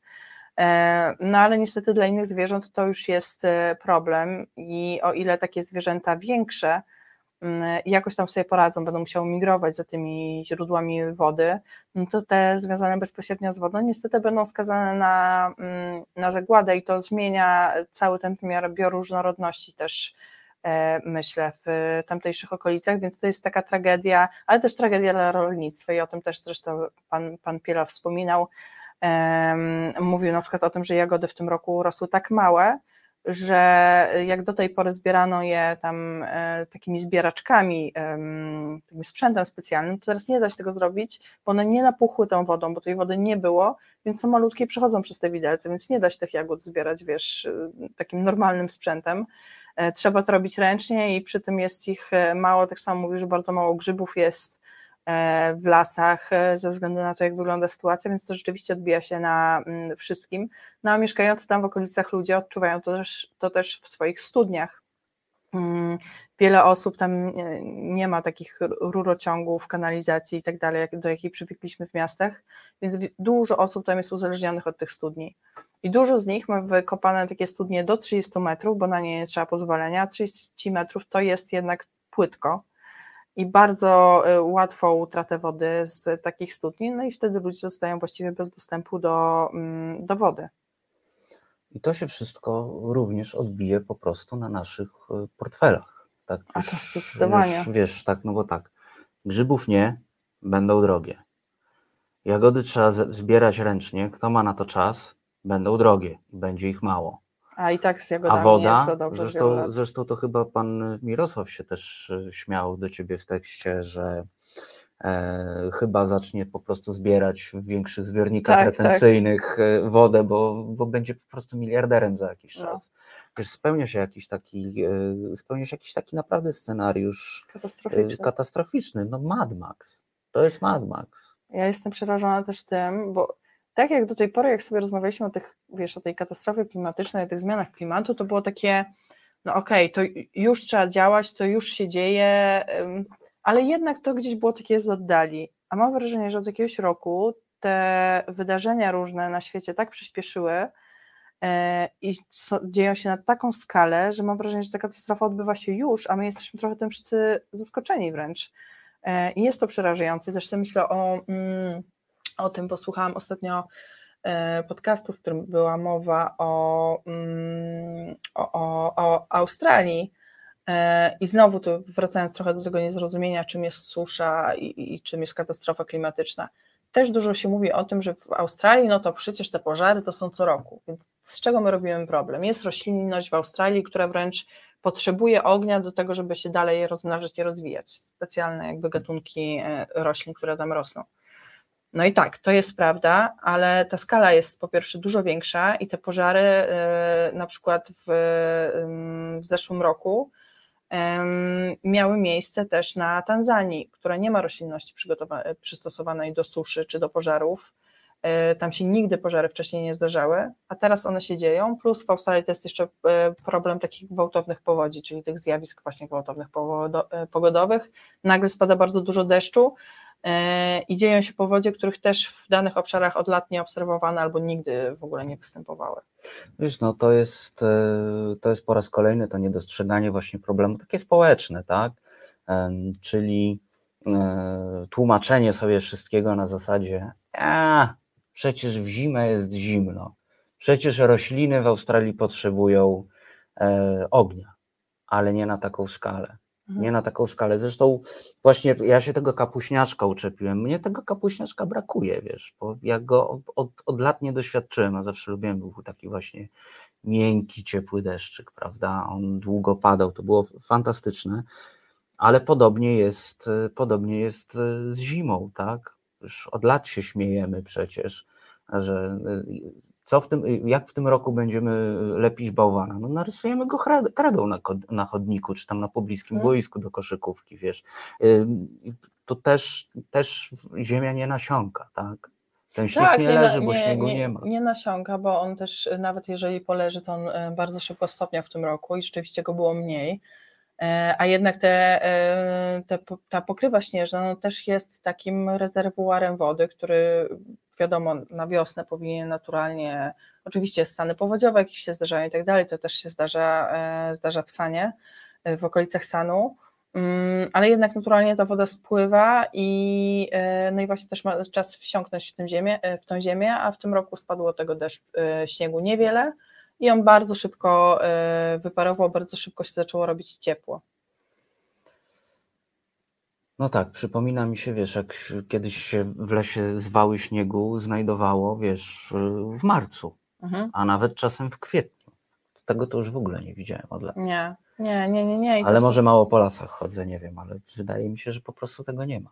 I to też widać, jak to w miastach wygląda. Oczywiście wiadomo, że miasto jest specyficzne, szczególnie, że te miasta współczesne duże tworzą takie wyspy ciepła, więc i ta temperatura jest wyższa, więc naturalnie tego śniegu będzie mniej niż na przykład na przedmieściach, no ale to, co obserwujemy, to już nie ma takich śnieżnych zim, że ja sobie założę buty zimowe i pochodzę fajnie po tym śniegu gdzieś, nie wiem, z jakiejś górki na sankach zjadę w Warszawie, tylko to jest ten czarny śnieg, brudny po prostu od spalin, który gdzieś tam leży przy samej ziemi i tyle właściwie. No, po prostu nie mamy zimy. My już nie mamy zimy. To ja tę anegdotę chyba przytaczałem parę razy już w programie, ale lubię się powtarzać. Jak teraz padał śnieg w minioną zimę, to widziałem, wiesz, stałem w oknie, w kuchni i widziałem dziecko tak na oko, wiesz, 8-10-letnie, a od 7 lat nie było właściwie śniegu w Warszawie. Więc ono mogło nigdy w życiu śniegu nie widzieć, a na pewno nie pamiętać. No tak było 10-letnie, powiedzmy, mogło go nie pamiętać. Widziałem, jak zafascynowane po prostu z rozdziawioną buzią, wiesz, nagrywało ten śnieg. Tu się patrzyło, tu nagrywało, wiesz, w komórce, trzymając komórkę w ręku. I wiesz, z jednej strony całkiem ładny obrazek, że dziecko widzi śnieg, ale z drugiej strony przerażające, wiesz, że dziecko ma tak, może nawet 10 lat i nigdy nie widziało śniegu. Ono może nigdy nie było na sankach, wiesz, bo mogło nigdy nie wyjeżdżać na ferie na przykład poza Warszawę albo poza Mazowieckie, więc mogło zupełnie tego nie doświadczyć. I to jest ten smutek, który chyba pan Mirosław Piela właśnie też wyraża w rozmowie z tobą w tekście. Tak, on zresztą na koniec mówi takie zdanie, żebym się przyjrzała tej rzece, bo jakieś tu z dziećmi lub wnuczkami przyjadę, to będą mogły wyjść, że tu kiedyś była rzeka, ale wyschła. Zniknęła. Tak, a teraz jest już suche koryto, wiesz, to są takie przemiany, wiesz, jak się mówi czasem, że nie wiem, ludzie jadą do Stanów, czy po prostu w Stanach mieszkają, wiesz, i stoją w tym czerwonym kanionie, chociaż pewnie głupotę teraz mówię, ale dla przykładu, załóżmy, że się nie mylę, taki ktoś stoi, wiesz, ktoś stoi w takich skałach albo na jakiejś pustyni, no, może odpuśćmy sobie ten czerwony kanion, tak, ale stoi na takiej pustyni, mówi, wiesz, mówi do kogoś ty. Kiedyś rzeka była. A teraz wiesz, a teraz będzie tak, że powiedzmy za 20 lat z hipotetycznymi dziećmi rzeczywiście tam pojedziesz, pokażesz też zdjęcia, jak to było 20 lat temu, że wysychało i jeszcze 40 lat temu. I po prostu dramat, bo to się będzie tak działo, bo my sobie możemy mówić, tu kiedyś płynęła rzeka, będąc w tym powiedzmy Czerwonym Kanionie, tak, czy gdzieś na pustyni. I nikt tego nie pamięta, bo to było tak dawno, a to te zmiany klimatyczne tak właśnie przyspieszyły, co jest przerażające, że teraz będziemy mieli dokumentację na przestrzeni 40 lat. Była rzeka, było bardzo mało rzeki, dzieci nie ma rzeki. Ja się też zaczynam obawiać, że to wszystko się jednak wydarzy dużo szybciej niż zakładamy i że to może być nawet nie 20 lat, a 10, patrząc jak te zmiany przyspieszają, i myślę, że ten rok w ogóle powinien być dla nas takim ostrzeżeniem dodatkowym, chociaż tych ostrzeżeń już jest mnóstwo, że powinniśmy zacząć coś z tym robić. Oczywiście mówię my i my jako społeczeństwo możemy jakieś drobne działania podejmować, no ale przede wszystkim rządy państw, które często po prostu są finansowo na przykład z różnymi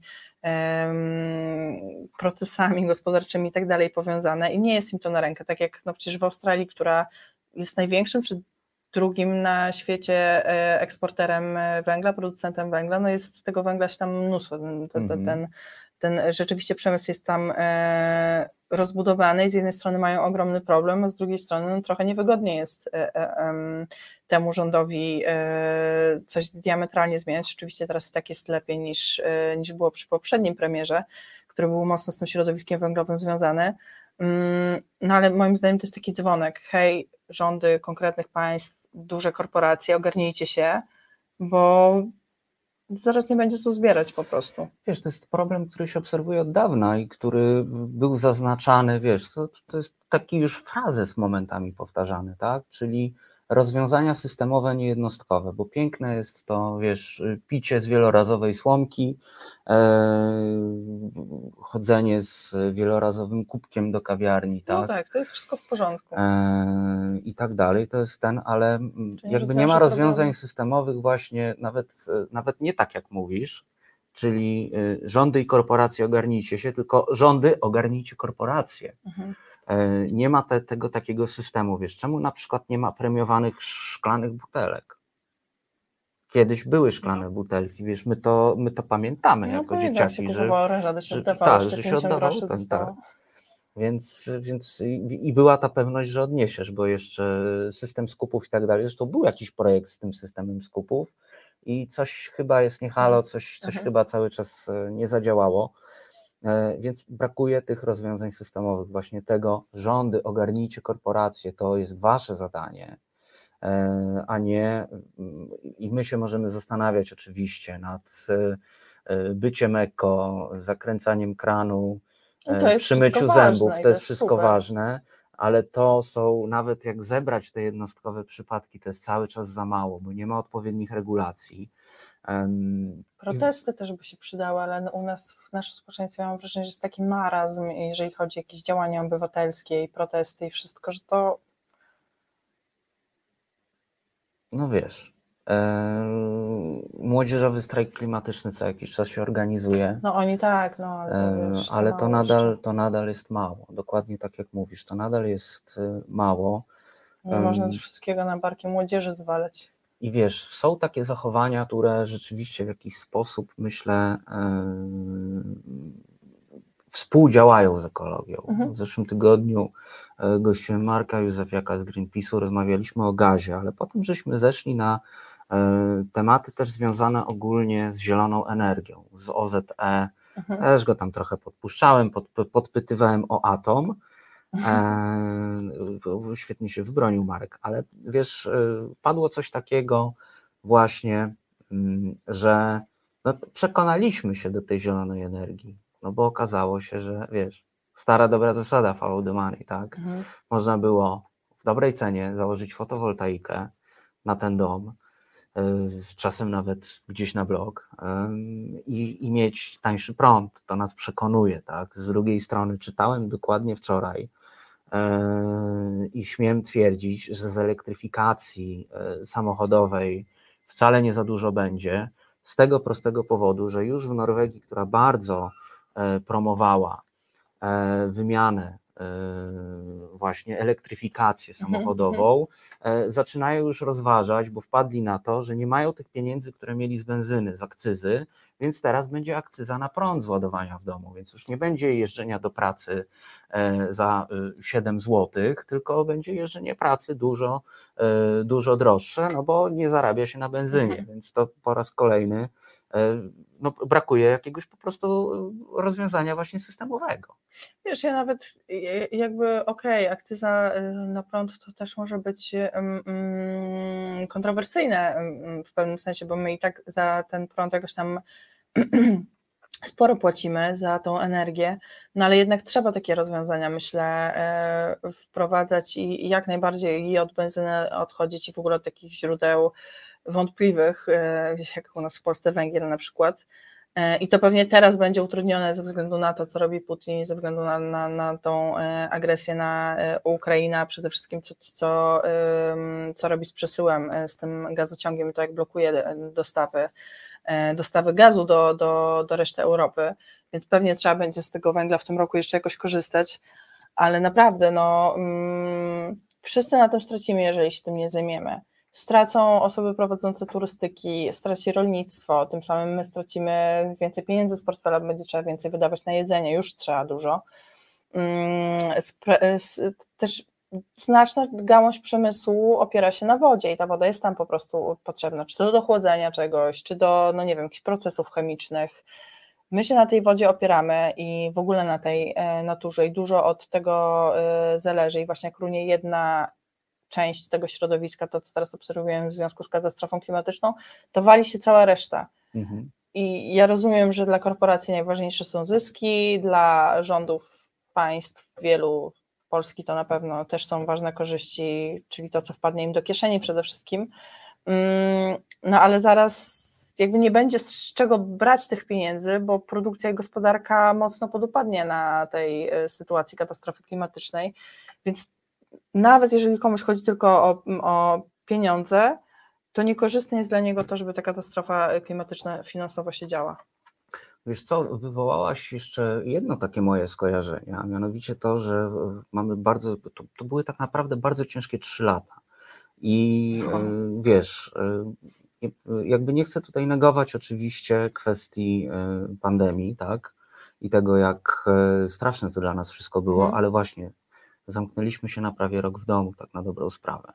Musieliśmy zmienić nawyki, wiesz, musieliśmy dbać o swoje bezpieczeństwo. Ja sam jestem osobą, która no, przesiadła się w tym 18-17 roku do komunikacji miejskiej, samochód stał, był naprawdę w wyjątkowych okolicznościach wykorzystywany, ale jak zaczęła się pandemia, no to na początku było dla nas tak niebezpiecznie, że ja znowu wsiadłem w ten samochód, więc tak to wyglądało, no i wiesz, teraz znowu pojawiają się jakieś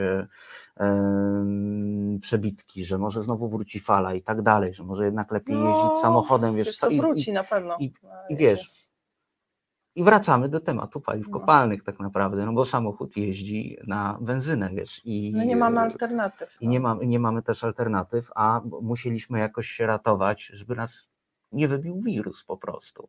I niestety przez te 2 lata ucierpiała też po prostu ekologia dlatego.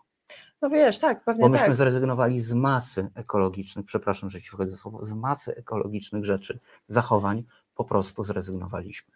Wiesz, tutaj pewnie jakimś rozwiązaniem mogłaby być ta elektryfikacja, o której wspominasz, ale znowu, prąd w Polsce, no skąd się bierze? Przede wszystkim tutaj jednak przemysł węglowy, więc to znowu nie jest, jakby nie ima się tutaj to kupy i to znowu by było bez sensu, więc to jest niesamowicie problematyczne.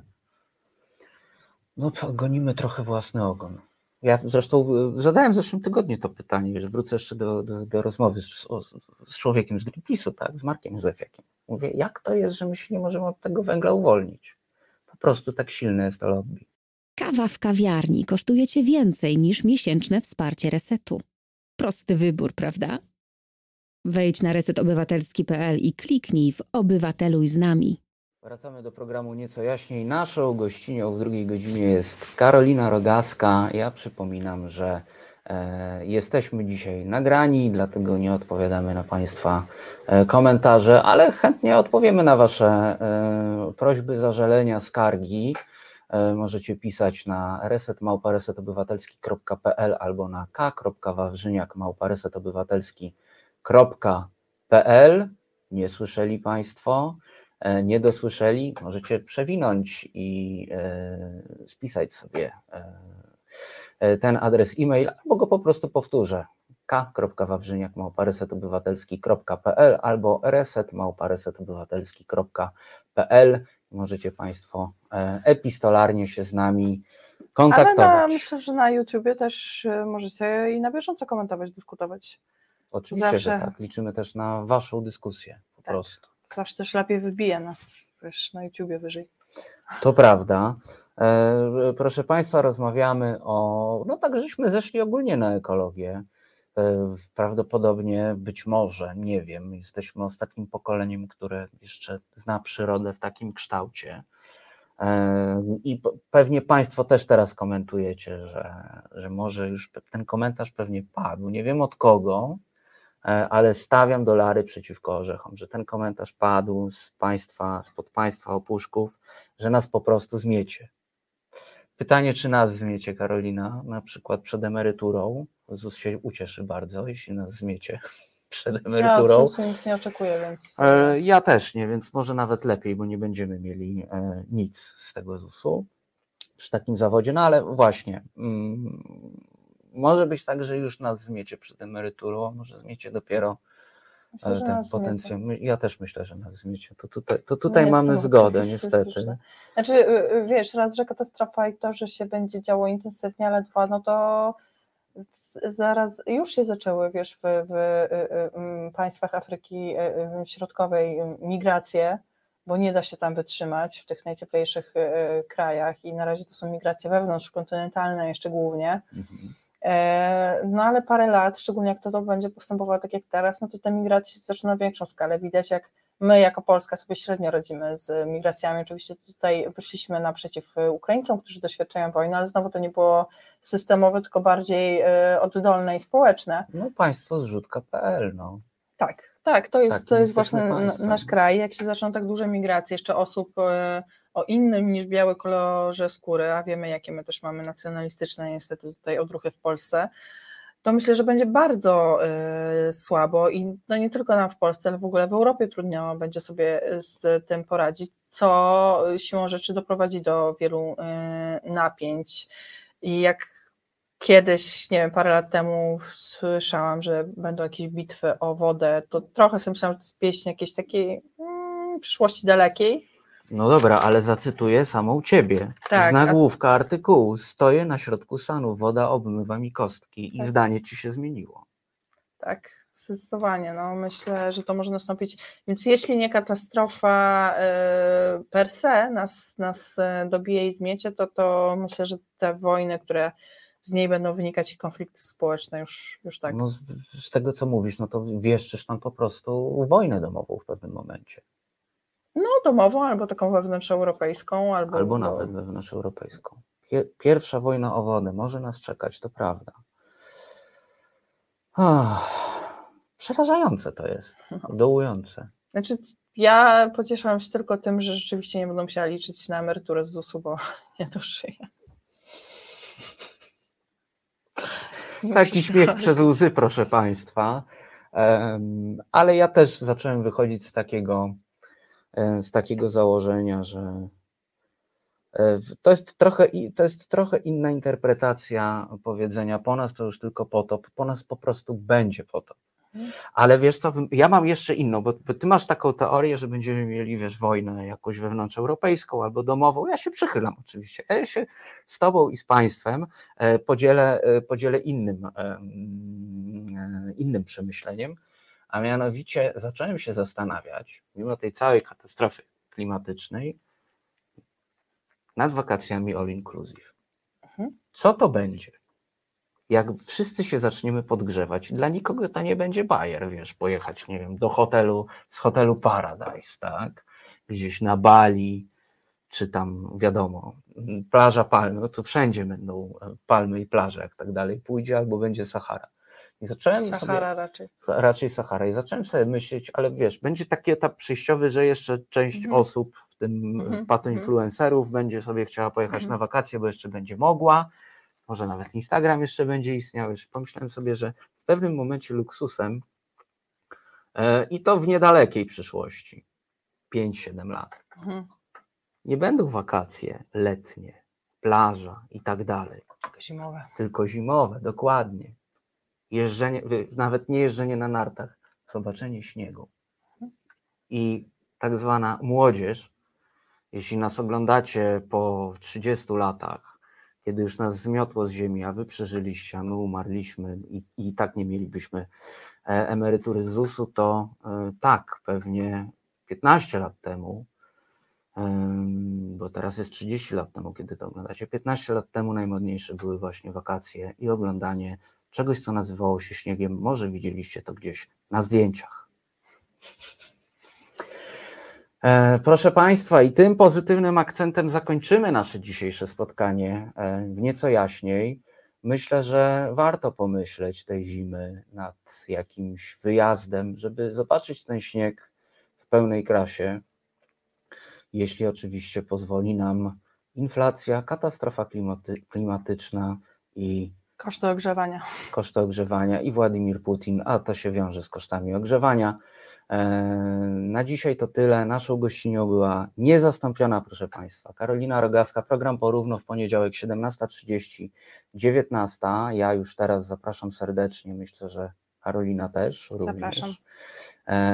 Ja Państwu też dzisiaj dziękuję. Dziękuję też producentowi naszego dzisiejszego programu i Wam za dyskusję, uwagi i maile, które pewnie przyjdą. Dziękuję.